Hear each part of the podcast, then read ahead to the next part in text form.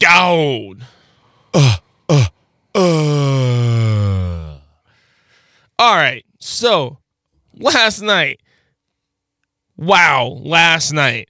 So I'm like, I'm getting home. I'm all excited because, you know, awesome day for the Avs.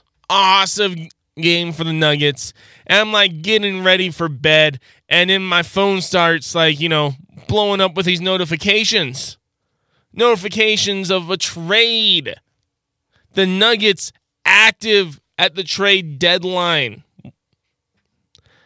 I mean, Eh, not really the trade deadline. Yeah, well, I mean, that, that, basically. I believe that's on Thursday. Yeah, it's Thursday at I think one local time, 1 a.m. or 1 p.m. PM. PM. Okay. But still, I mean, it's like the week of you're basically, you know, give me a little leeway here, Eddie. I'll give you a little wee. So at this trade deadline, we are active. My initial thought is yes, we are active. We've we've talked about multiple times this this year that the Nuggets are so deep, and when you get to the playoffs, you're going down to an eight nine man rotation. And if you can consolidate some of that talent for upgrade, you know, bring in somebody who's you know, potential all star caliber player to play alongside of you know Murray and Jokic. Jokic, and MPJ and Grant. You know, bring in somebody.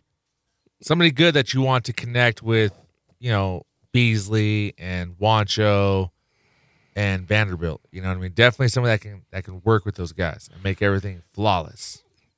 But then I see what this trade one. This trade involved, I believe, twelve players. It was a four team trade that involved twelve players. It was it was very weird. And my It it wasn't even ah. good. my okay from a nugget standpoint my initial reaction after i see everything that went that that you know was involved in this trade for the denver nuggets is that we got fleeced we got robbed I I will concur with that. We give up malik beasley. All right? Right there off top of my head i'd say you know a maybe a first round maybe a late first round pick for malik beasley. We give up Juancho, probably a second round pick, hopefully, you know, a mid to high second round pick. And we trade Jarred Vanderbilt, who maybe get a second round pick. He hasn't really played at all. So maybe try to get a return about what we spent on him in return. But we give up those three players. I mean, granted, Beasley and Juancho were probably gone at the end of this season, anyways. So I'm not super butthurt about that. But Is is the butt hurt because Juancho and Beasley are going to Minnesota? That that is also part of it because once again we're trading within the division. And I don't. Ugh.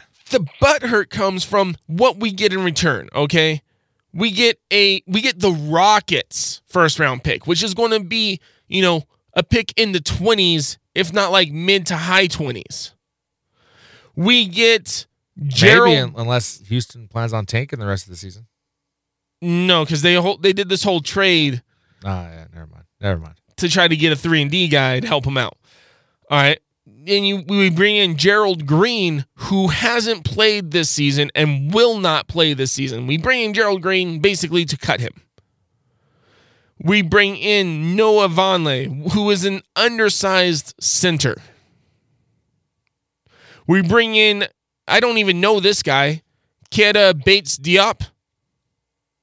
I, I don't even I don't even know never heard of him before. But on a bad Minnesota team, he's averaging under seven points a game and three rebounds. And probably the best piece as far as player that we bring back is Shabazz Napier, who I actually have liked at different points in his career. But you're talking about bringing him in, and he is a point guard on a team where we already have Jamal Murray, Monty Morris, the emergence of PJ Dozier, and, you know, like it or not, Will Barton ends up playing a fair amount of points, especially we saw when Murray has been injured this season. Yep. That is the return we get for Beasley, Juancho, and Vanderbilt. It's uh not the smartest, you could say. I definitely would say. I mean, Houston did this all to get Robert Covington. That's that's what they wanted. Who, I mean, they're going to be playing a lot of small ball in Houston now. Uh, they've been playing a ton of small ball since Capela went hurt. I saw some about like they went like five straight games or something like that without playing a guy over six six on the court at all throughout the entire game, and they just traded away Clinton Capela. Uh, the Atlanta Hawks, I actually feel like came out the best here. They got Clint Capela and Nene. Clint Capela with um, what's that guy's name? Collins in Atlanta. Yes. With them playing, you know, the four and the five together, I think that could uh, Atlanta could be sneakily good in the East, and they only really had to give up Evan Turner. I mean, that's kind of it's almost all they gave up was Evan Turner, and they have so many young wing type players there that I don't really see that as a loss for them. But they got I think the Hawks is definitely the team that came out the best in this. But getting back to the Nuggets, I mean, Beasley, granted, he has not been able to see the court as much this season because of the depth and because of the way this team is constructed. He played, he, he was a great bench player for us last season. And if you want to boil it down, we trade him for a, you know, for crap. I mean, you could try to boil it down to we traded him for the Rockets' first round pick and then say, you know, Juancho and Vanderbilt was for all those players that aren't going to see the court. I mean, granted, Juancho and Vanderbilt probably weren't going to see the court either. But you're not really getting a return on it. Not to mention the fact that I'm pretty sure in the NBA there's a clause that we can't just flip these players and trade them right off the bat. We can't trade them again until like this offseason. So it's not like we're bringing in players that maybe a New Orleans or a or a Cavs, if you wanted to go Kevin Love route, Right. are they're coveting necessarily.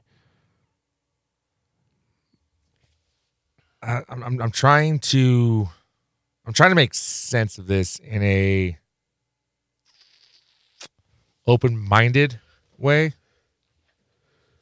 And no matter which way I, I try to make sense of it, it doesn't make sense. You know what I mean?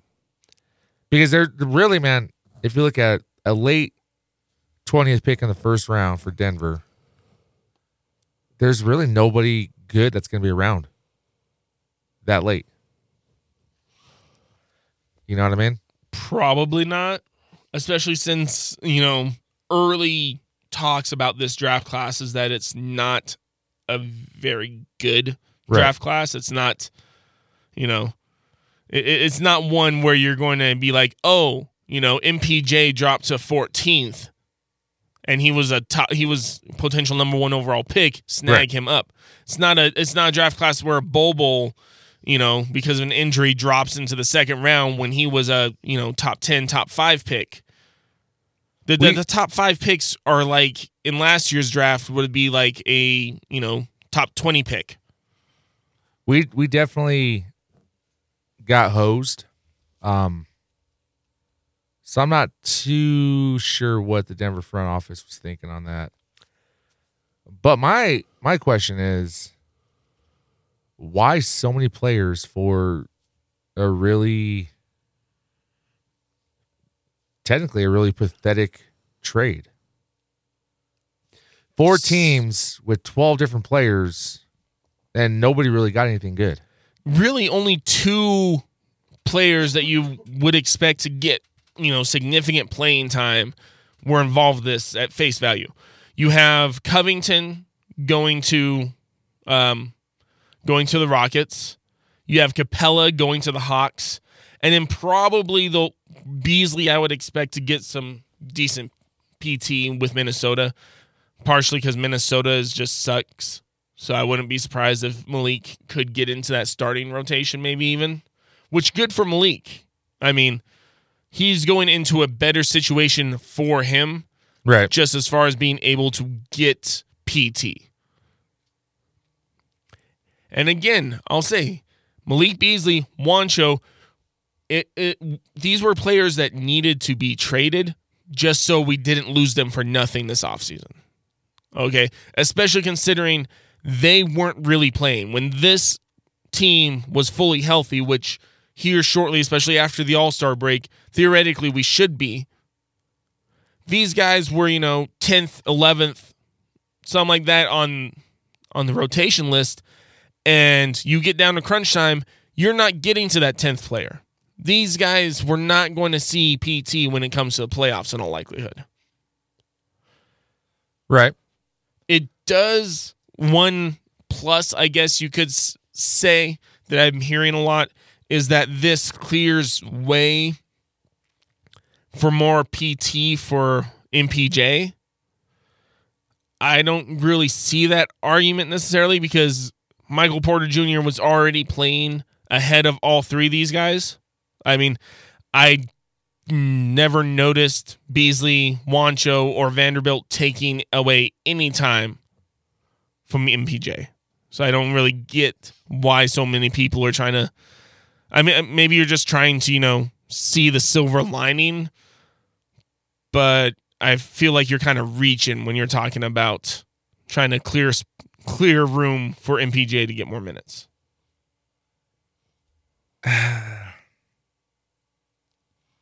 Yeah. But not well. trying to think here. If I mean Okay. So here we are getting close to the playoffs. Yes. And we really want to make a, a strong run at the Western Conference Finals on top of NBA Finals. I would have kept Beasley and traded Juancho and Vanderbilt. But I don't think like like in the back of my head, I don't think either way it's gonna matter. Because obviously those three aren't gonna get any any sort of court time during the playoffs unless Very unlikely. We're up three games to nothing in the first round and we're up 40 points. hmm You know, then that might be a little bit different. But I can see the Denver front office making the move because obviously, you know, I'm sure Malone threw his two cents in there like, hey, you guys they're they're not gonna be playing. Well, and I also kind of picture Malone being like, you know what? I like these guys. These guys should be rotation guys somewhere. We just don't have the space for them. Right. So he's he's definitely trying to to make sure these guys are utilized the way they are and and, and how good they are. I don't know. It's it's it's weird. I think I need more time to just sit and think about it and, and kind of understand this. It is what it is. All right, guys, we're gonna take a small break. We're gonna come back. We're actually gonna dive into the game of the Nuggets and the Trailblazers last night and kind of talk about the uh the hype. I guess you could say that was with the Trailblazers coming in and and Damian Lillard, and how that hype train got uh got derailed last night.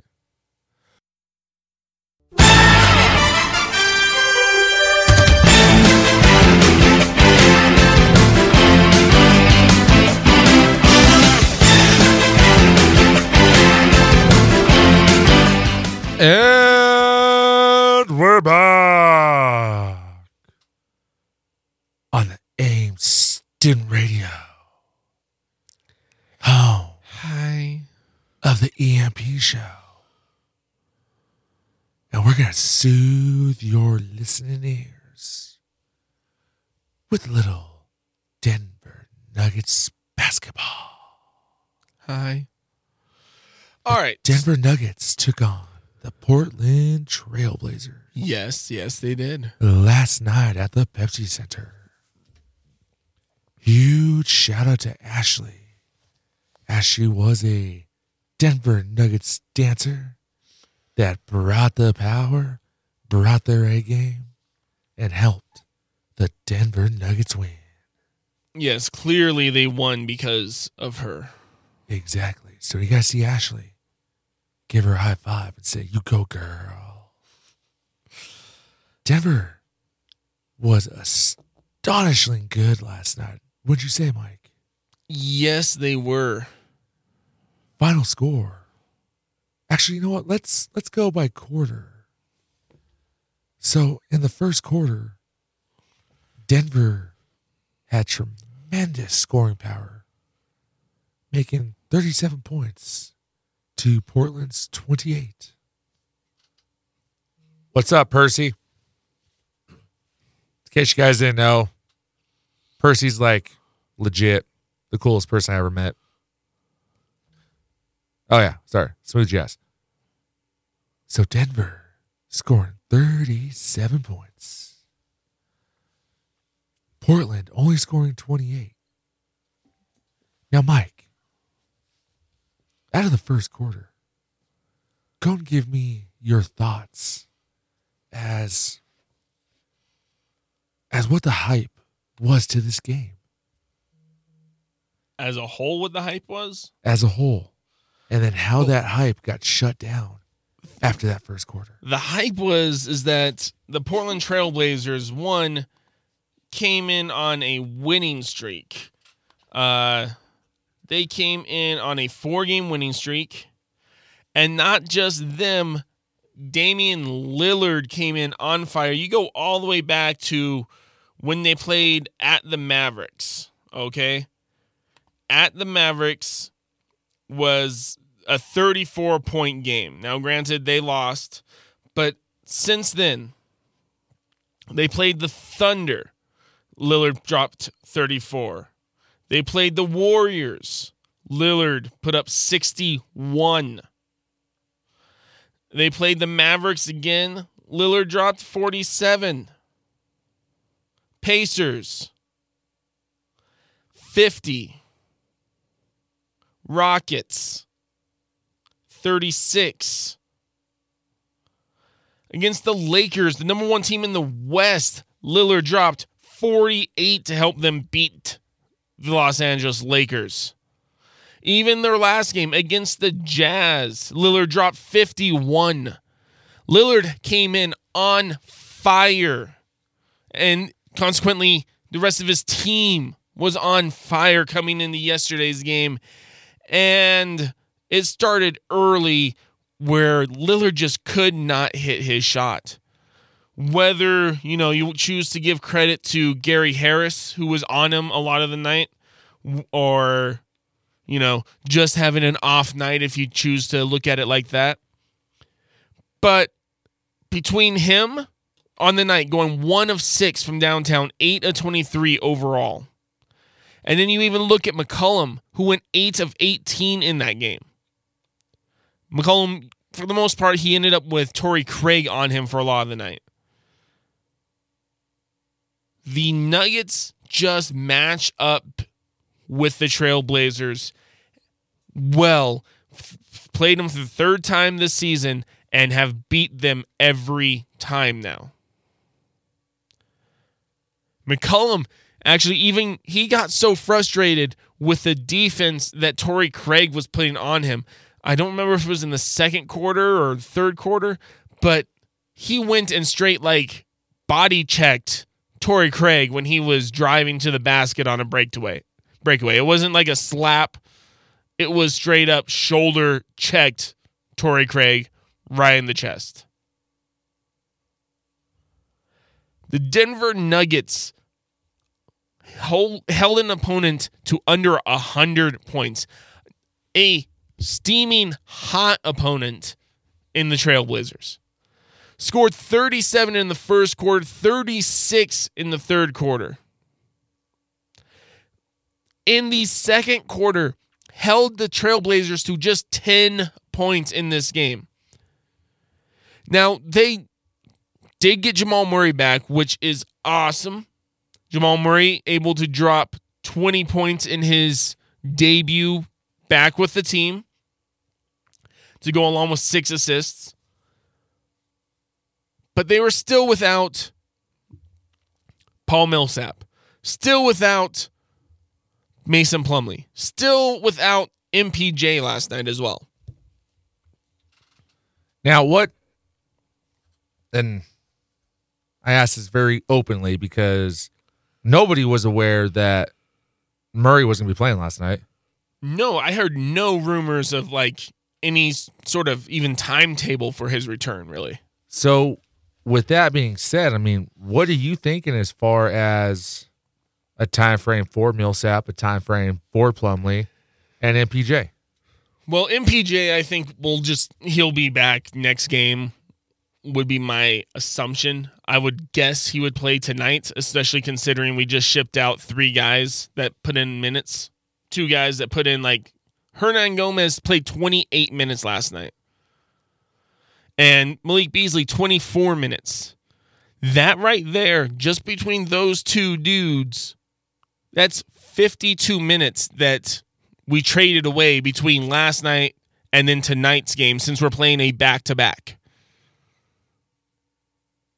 That's also something to think about when you're looking at this trade is just the timing of it. We're in the back to back where tonight we are playing Utah, a team that we are battling with, you know, and who was actually ahead of us just as recently as last week in the standings. And we traded away, I mean, if you want to throw in Vanderbilt as well, we traded away 59 minutes that played for us last night in the dominant win against the Trailblazers. So I would expect MPJ to play tonight. I um Plumlee not so much. When it comes to Millsap, So, so real quick, just Okay. just looking back at the last time Denver played Utah, the only one that out of out of Beasley, Juancho, and Vanderbilt that had any points during that game was Beasley, and that was seven points. He did have three rebounds and four assists. Vanderbilt played four minutes and had nothing. mhm, So it's really not like they were a huge contributor to that victory over Utah. But also in that game, we had MPJ and we had actually no, we just had MPJ because Murray was still out, Plumlee was still out, and Millsap still out. did Gary Harris play in that game? No. We had Craig Grant, Jokic, Barton, Morris, MPJ, Beasley, Dozer, and Vanderbilt. So, in particular, at the for, uh, forward position, though, um, because that's where we're hurting the most injury wise, I guess you could say, between Millsap and throwing in Plumlee as well. And then you trade away Juancho and Vanderbilt.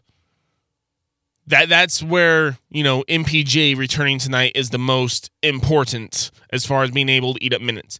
Beasley, we we got guys to kind of eat up those minutes. Um, I mean, having Murray returned is huge for that. Uh, Dozier obviously will end up getting more minutes, and then we have Craig. Now, but back to who might be returning though is Millsap. What makes that interesting is there's kind of I've kind of gotten a sense that people are not totally sure what is wrong with Millsap and why he's being why he still hasn't been playing. Then you look at the timing of it and then the trade that went down last night. Could they be holding out Millsap to avoid an injury because he is, you know, he's older. It's more likely that he could get hurt than say Beasley last night. Holding him out as a salary piece in a bigger trade. They could be. Um, I mean that that's definitely not out of the question. That is, that's highly realistic because I mean Millsap, he gets in there and he plays good for you. He plays excellent defense. He has excellent offense, and that, I mean that that's a a huge possibility. Now, but you, but one of the things I do want to touch on is you did bring up that he is an older player. yes, So really, teams are tending to look more at the age and how much longer he has in the league to see if it's even worth a big trade. that that's but the, the whole reason why Millsap would be interesting is because this is the last year of his contract. You look at Cleveland if you went after Kevin Love. You look at Jrue Holiday from the Pelicans or say, you know, Beal was attainable. Those guys all have multiple years left on their contract. So if you do Jrue Holiday for Paul Millsap, you know, in a hypothetical world where it's a one for one, the Pelicans get cap space available this offseason. This offseason, they have an extra 30 million to go up to, you know, Giannis, since technically his deal's up at the end of the year, and be like, hey, Giannis, don't you want to play with Zion? That's why it's interesting. It's he's an older player. He has big he has a big salary cap number, which is why, you know, matching salaries, he's an intriguing option, and the fact that it's an expiring deal at the end of this season.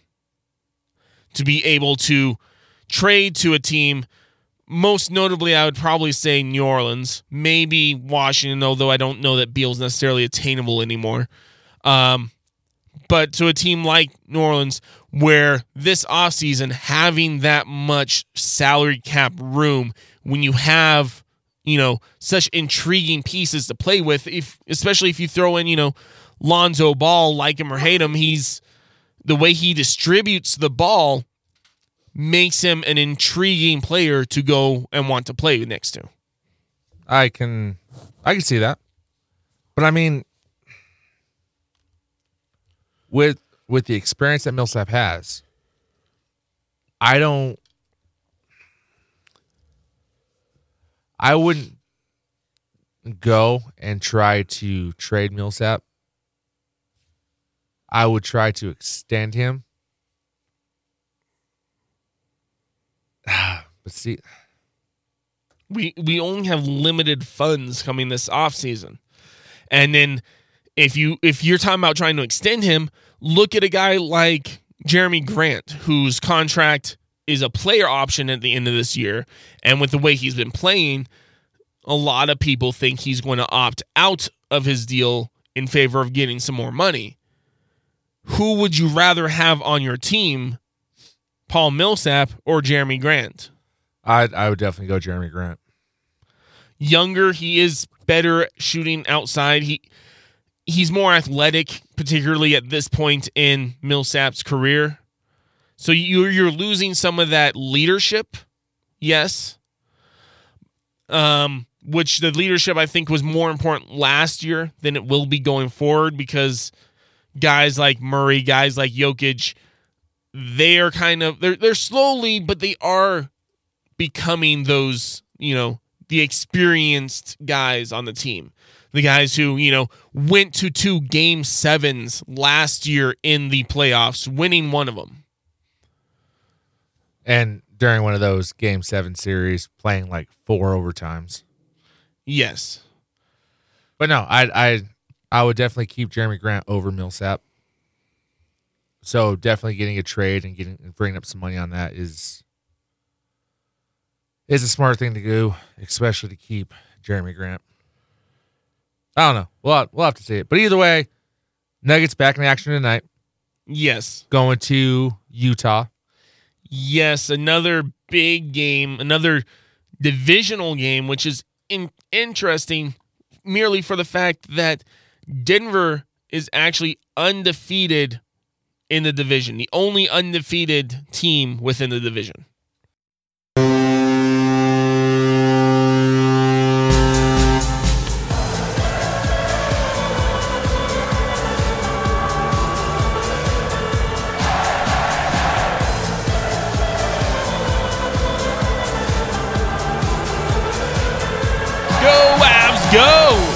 And go they did last night, racing out to a six to one victory over the Buffalo Sabres, Six to one. including a four goal second period.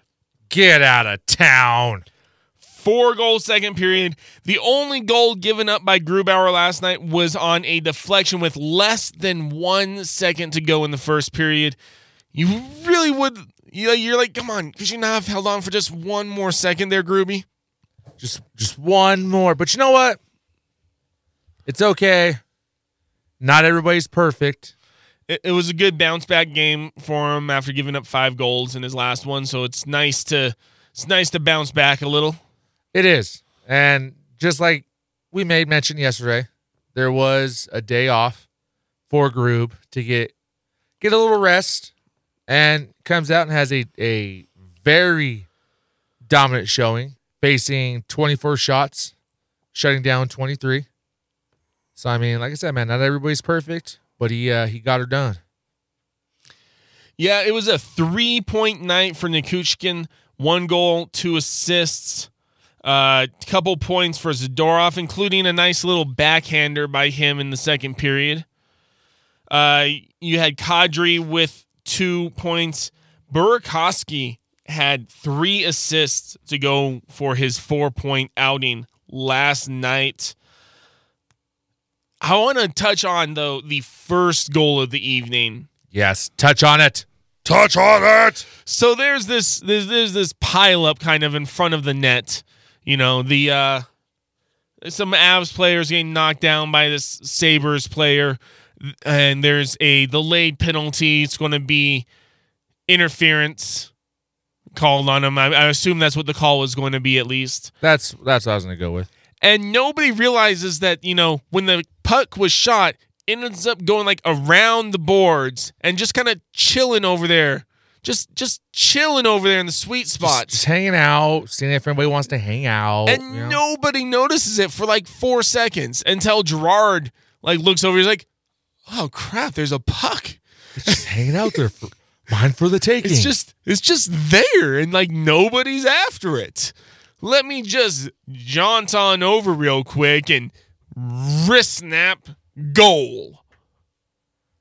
that honestly, man, I've never seen anything like that. I've never seen both teams kind of lose the puck. Yeah, I guess the You know I mean? the assumption was maybe that the puck was underneath the like mini dog pile that was going on over there, or did they think like maybe play had stopped because there was going to be a fight or something? I mean, nobody, and even Girard, it took him, you know, like I said, like four or five seconds to realize, oh, we're still playing. The puck is over here. The goalie is like, you know, right shoulder up to the post, completely open on the other side where the puck is chilling. Let me just, you know, tally one real quick. Let me get her done.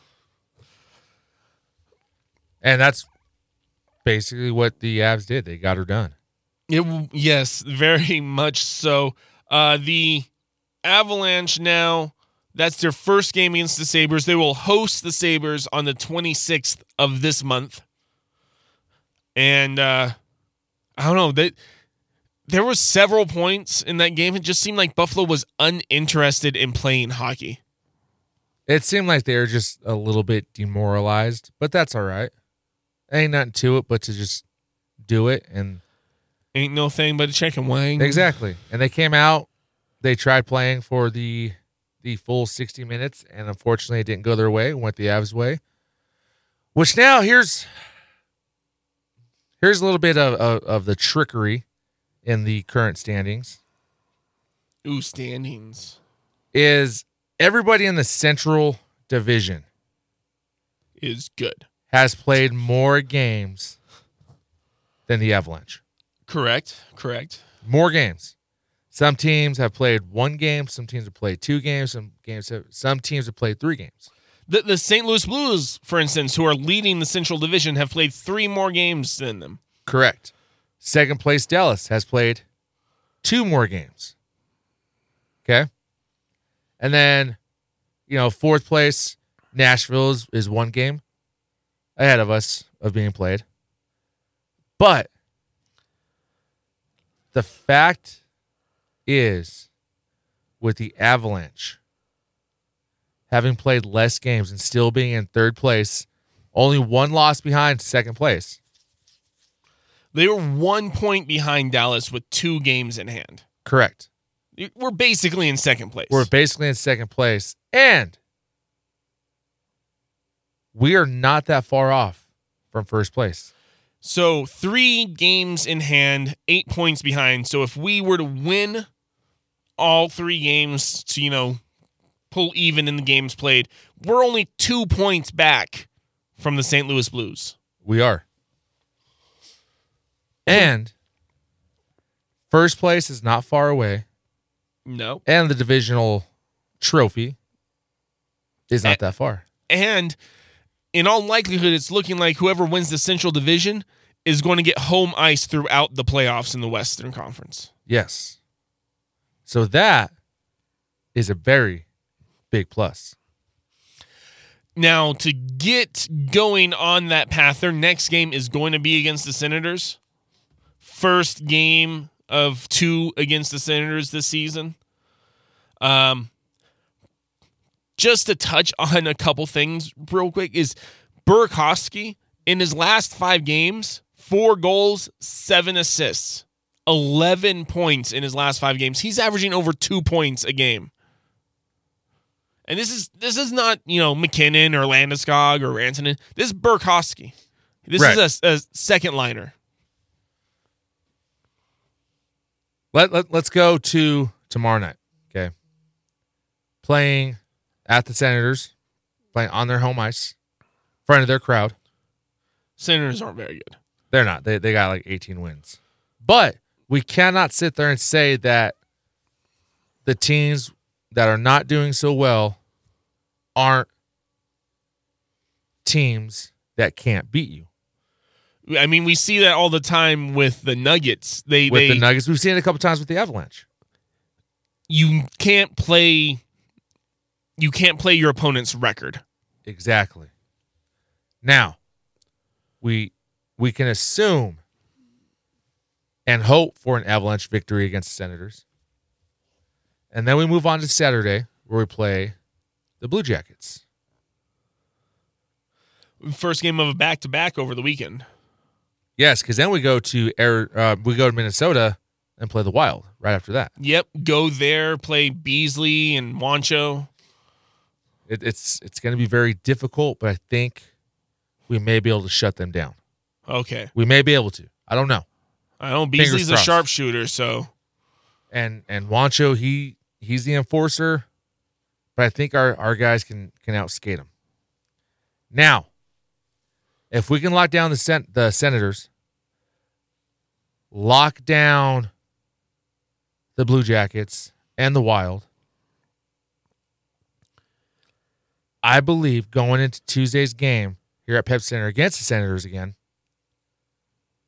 either A, we will safely place ourselves in a good spot at second place, or possibly catch St. Louis.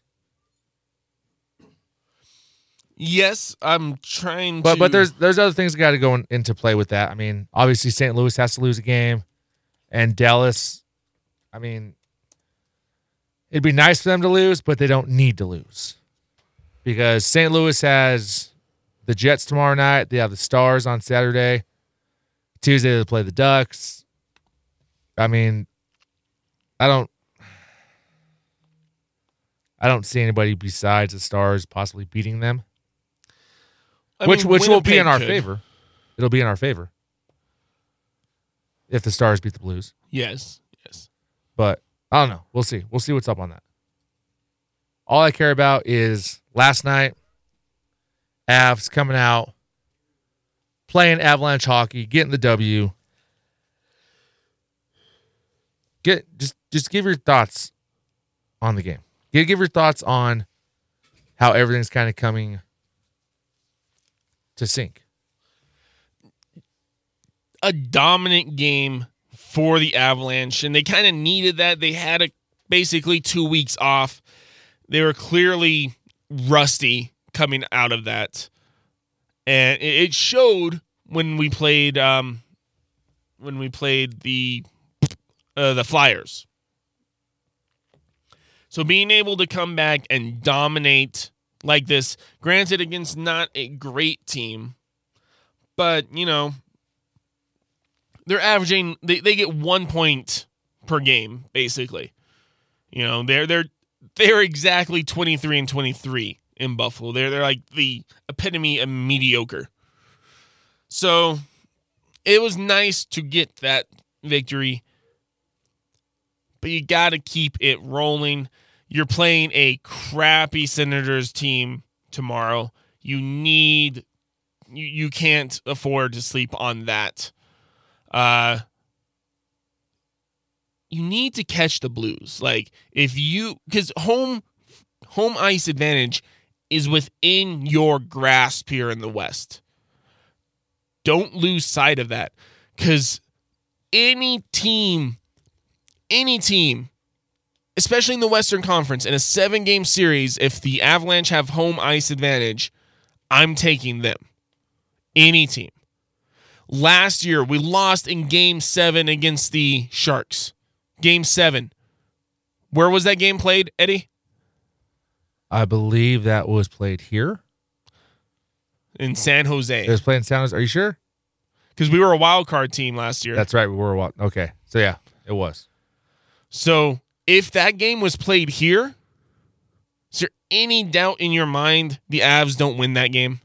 Absolutely not. The Avs, when it's time to shine, the Avs shine on their home ice. There's no doubt in my mind that we wouldn't have won that game. At all. I mean, look what they did to Calgary before. Yep. I mean, in Calgary, that, that was the number one team in the West. That was the number one team. And We were we were the eight seed and we took down the one seed in five games. and then You have a chance to go from the eight seed and you should be the one seed this year. yeah. There's not a team in the West that is better than the Avalanche, especially if we can actually get consistent goalie play. Because we can score with any team in the NHL. And if we can get if we can get goalie play like we did last night out of Grubauer on a consistent basis, all all fingers are pointed to the number one seed. All fingers are pointed for a very a very good playoff run. if even just one finger doesn't point towards that one seed, it'd be a shocker. It would be. And everybody likes the shocker because that's what hockey is about. That's what sports is all about, the shocker. And with this shocker, the Avalanche will be Stanley Cup champions. With the NBA shocker, the Nuggets Now that will would be NBA champions. that would be I I I am comfortable saying that would be definitely more of a shocker than the Avalanche. I don't think the Avalanche the Avalanche have a realistic shot of and I feel like a lot of people felt like they had a realistic shot coming into the season at Stanley Cup. That Nash that NBA championship anybody who's not in Denver is taking an LA team out of the West. Everybody's just in love with them LA teams, including our co-host Phil. We'll probably get into Who? that tomorrow with him. Phil Who's that? Phil. Phil. Phil. Phillenstein. Oh, okay. I know who that is now. So we'll pr- definitely get into that more with him tomorrow, especially with this trade. And by time our show ends tomorrow, I'm would think and I'm hoping there'll be another trade involving the Nuggets that goes down.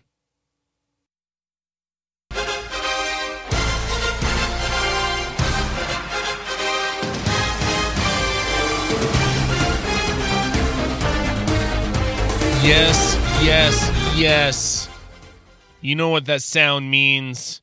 we are vastly quickly approaching Major League Baseball time. Submarine training. The owner of your Colorado Rockies had a very interesting thing to say the other day. Hold on, I'm trying to remember his name. I feel like it's something popular. Maury? No. Mickey Nope. Modelo? Nope. Monfort. Yes, Rocky's owner Dick Monfort came out and said that the Colorado Rockies, the team mired in drama this offseason, will win a franchise record 94 games in 2020. That's what he is calling. And why not? Because currently, as of today, the Rockies have not only the greatest third baseman in Major League history, but also they have a newly named best shortstop in the biz, According to MLB Network, Trevor Story, Trevor Story. best shortstop currently in the game. Is that a coinkadink? No. I mean, especially defensively, that side of the infield is lockdown. It is, you know, it, it it's it's the Hoover Dam over there. Not getting past. The Hoover. And let let's let's be real, guys. We are so close to baseball that literally February 22nd, the first spring training game for your Colorado Rockies as they take on the Arizona Diamondbacks. Yes, the Arizona Diamondbacks who uh acquired Starling Marte from the Pirates, who signed Mad Bum off free agency. Madison Bumgarner. Madison Bum Gardner. Cha, cha, cha, cha. So the Diamondbacks went out and they improved their team by a good amount, and they were a surprisingly good team last year as well. But back back to the Rockies. I mean, you got that side of the infield. You got the other side of the infield where you know. I'm gonna say Brendan Rodgers and Daniel Murphy will be your day one starters. We'll see. That's just my my gut at this moment. Are you talking about day one as an opening day? Yes. Are you talking about opening day as an April 3rd at 2.10 p.m. against the San Diego Padres? Cha, cha, cha, cha, cha. Is that what you're talking about? Yes. Okay. Just want to know we're on the same page, man. Just want to know we're on the same page. But mind you, the regular season kicks off March 26th, which the Rockies are in California, in San Diego, for four games against the Padres, and then make that ever so long and boring 10 minute drive to LA. And I say long because LA has the worst traffic. It takes like four hours to get 10 feet. But they play LA for three games. And then they come home. They come to Coorsville. Cha cha cha cha cha. You enjoying your cha cha slide over there? A little bit. I, I couldn't guess. Just just a wee little bit, sir. Cha cha cha cha cha. Yeah, see? See? See? now you're like, you know what? It it sounds good. It rolls off the tongue good. So back to the Rockies and this 94 game win prediction by Dick Monfort. When we were completely healthy and rolling two years ago, we couldn't even get to 94, and we were playing very well. We were. But maybe maybe Mr. Monfort knows something we don't. Like, Maybe there's a big trade coming our way. like, Maybe we're keeping Arenado. yes. Maybe, just maybe, we're making a trade with the Dodgers because they just picked up two brand new people. Yes, the Dodgers that, you know, were the best team in the National League record wise last couple of seasons go out and pick up one of the best position players in all of baseball right now in Mookie Betts and picked up David Price, an all star caliber pitcher, for a prospect and Medea.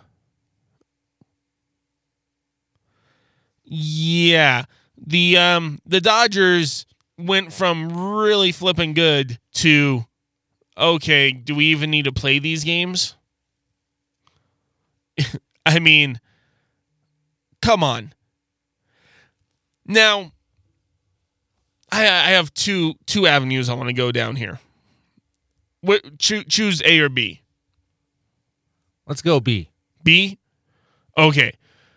B, with all the drama going on with the Rockies this offseason, mostly surrounding Nolan Arenado and his future with the team, could this have been the Rockies who made this move? The Rockies sending Nolan Arenado to Boston and, you know, throw in uh throw in Senzatela or some a pitching prospect. And bringing in Mookie Mookie Betts to play alongside Dahl and Blackmon in the outfield. And you David know, Price. and David Price. And you get some money. Yeah.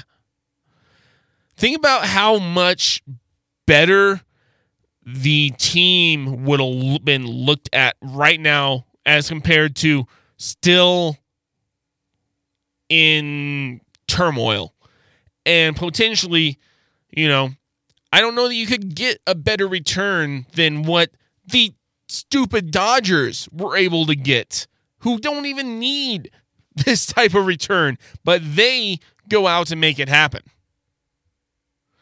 And then you're the Rockies who have been stagnant all offseason. And every other team is getting better in your division, basically, besides the Giants. And you're just you're staying stagnant.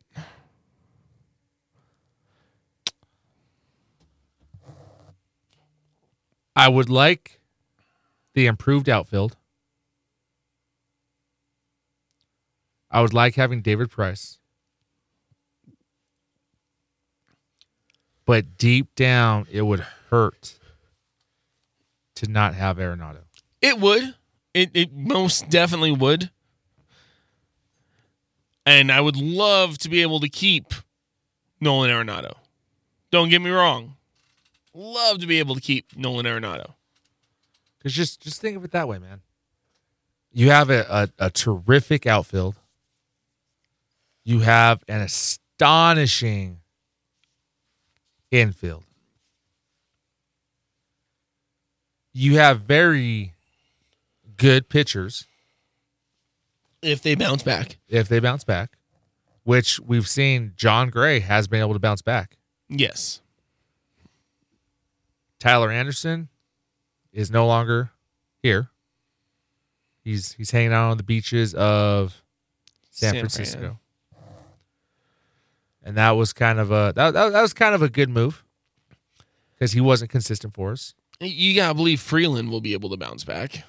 Kyle Freeland the homegrown Colorado boy. I think his his first season as a Rocky, so excited.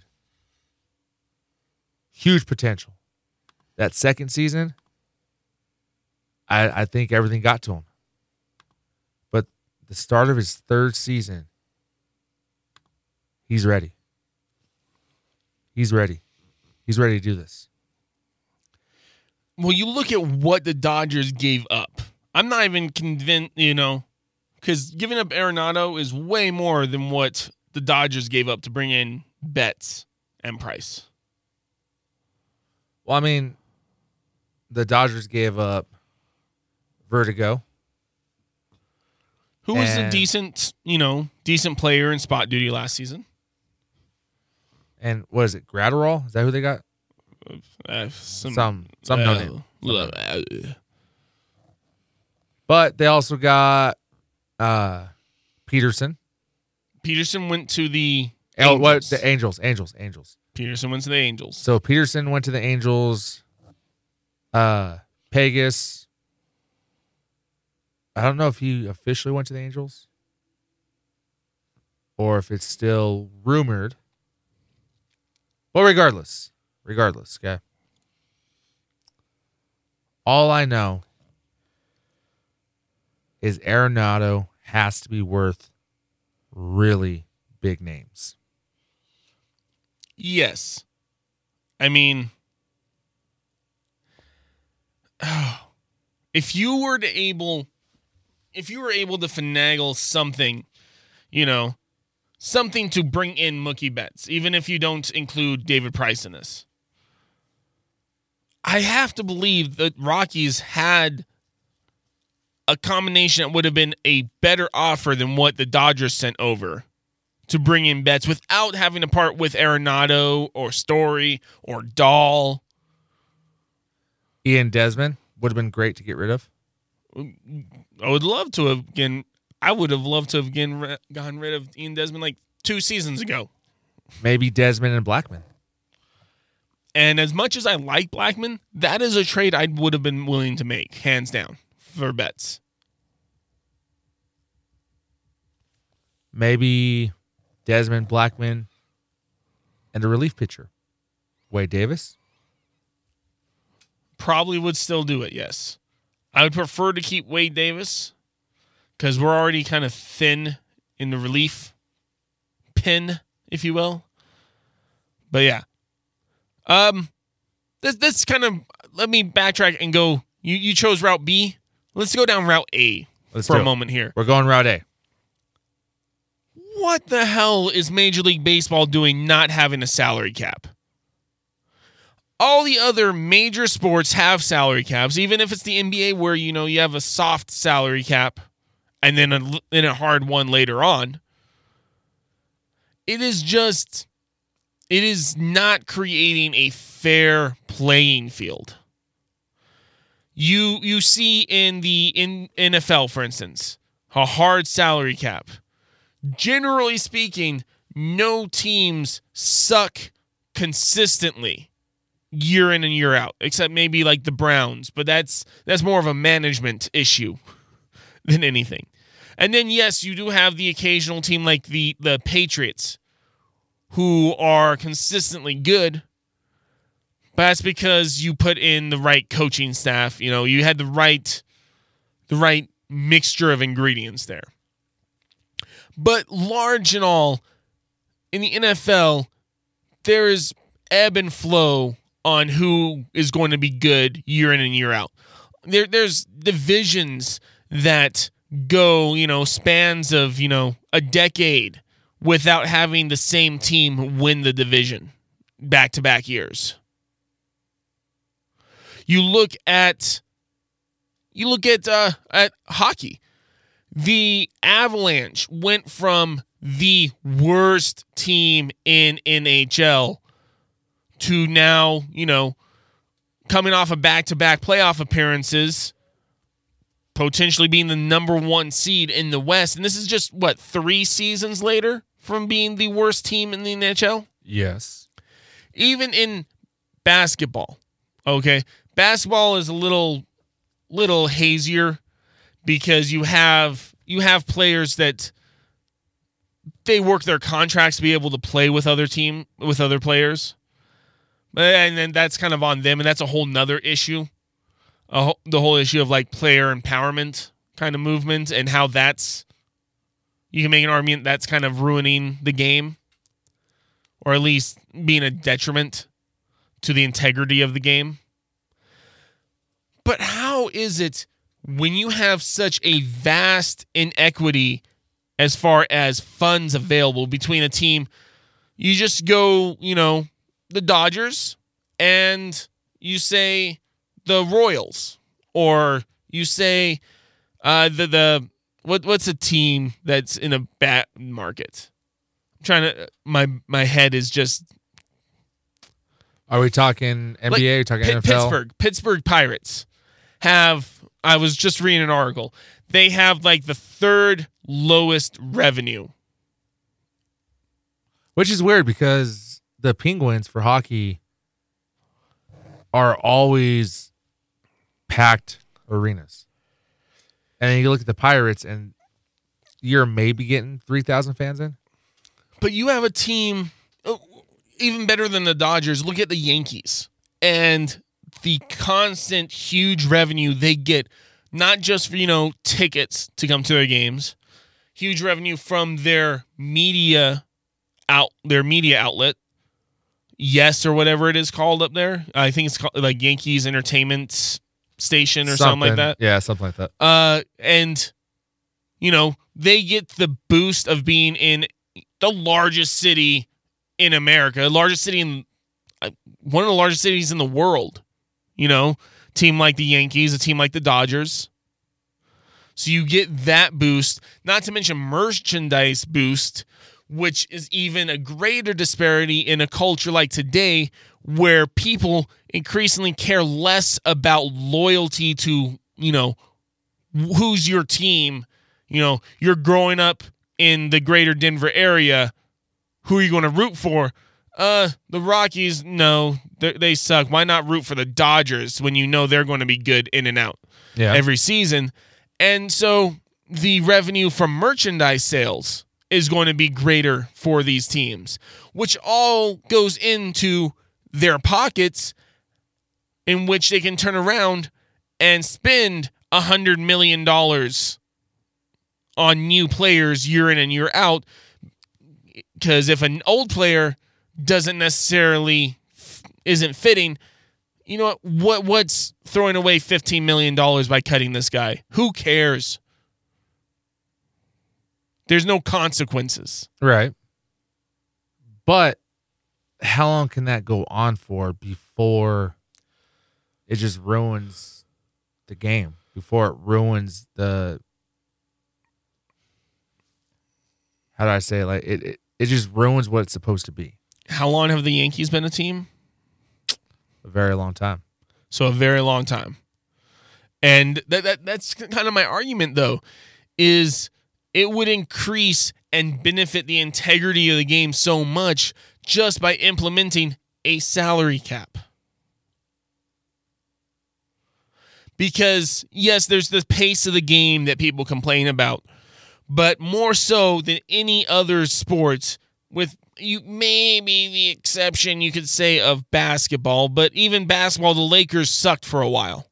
You know, they're really good now again, but they sucked for a while. You can look at it, and before knowing anything, you can look at the season go, you know what? Yankees are going to be in the playoffs, Dodgers are going to be in the playoffs, Red Sox will probably be in the playoffs.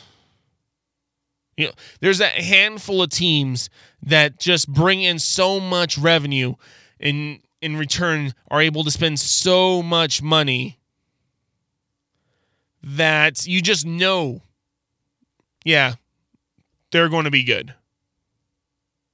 They're going to they're going to win 90 plus games because they threw enough money at it. Not because they took any any real skill building a team. It was They just, just, they, they threw the paper. It was they just made it rain on on free agents. There's no talent in that. There there's no team building concept with that. It's just how much money can I just throw at this problem till it's fixed? And we'll see, man. We got, like I said, I, I believe pitchers and catchers report next week. Actually, I think they reported this week. Maybe. I can't remember. I'll have to look at that. But regardless, man, we'll have to see. I mean, like I said before, as of now, we have the best and greatest of all time third baseman. And we have the newly elected greatest shortstop currently in Major League, Trevor Story. So we'll see. We'll see what's going on. Anything else?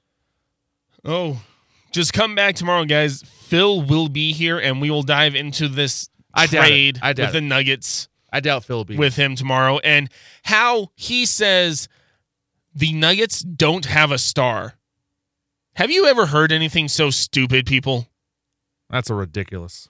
Message us ripping the Phil tomorrow, guys.